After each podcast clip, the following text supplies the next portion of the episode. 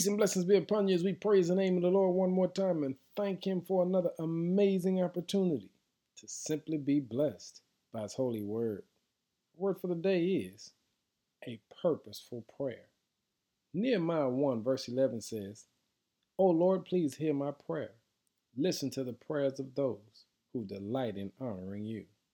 Please grant me success today by making the king favorable to me. Put it in his heart to be kind to me. What kind of prayers do we pray?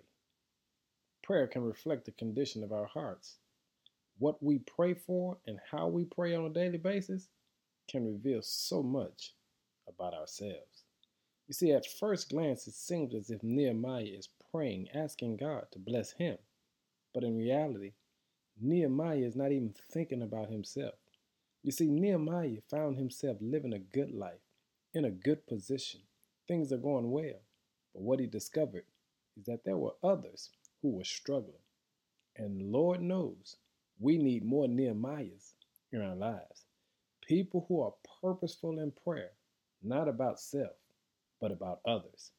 Nehemiah said to God, please hear my prayers. Somebody else is suffering. Somebody else is going through.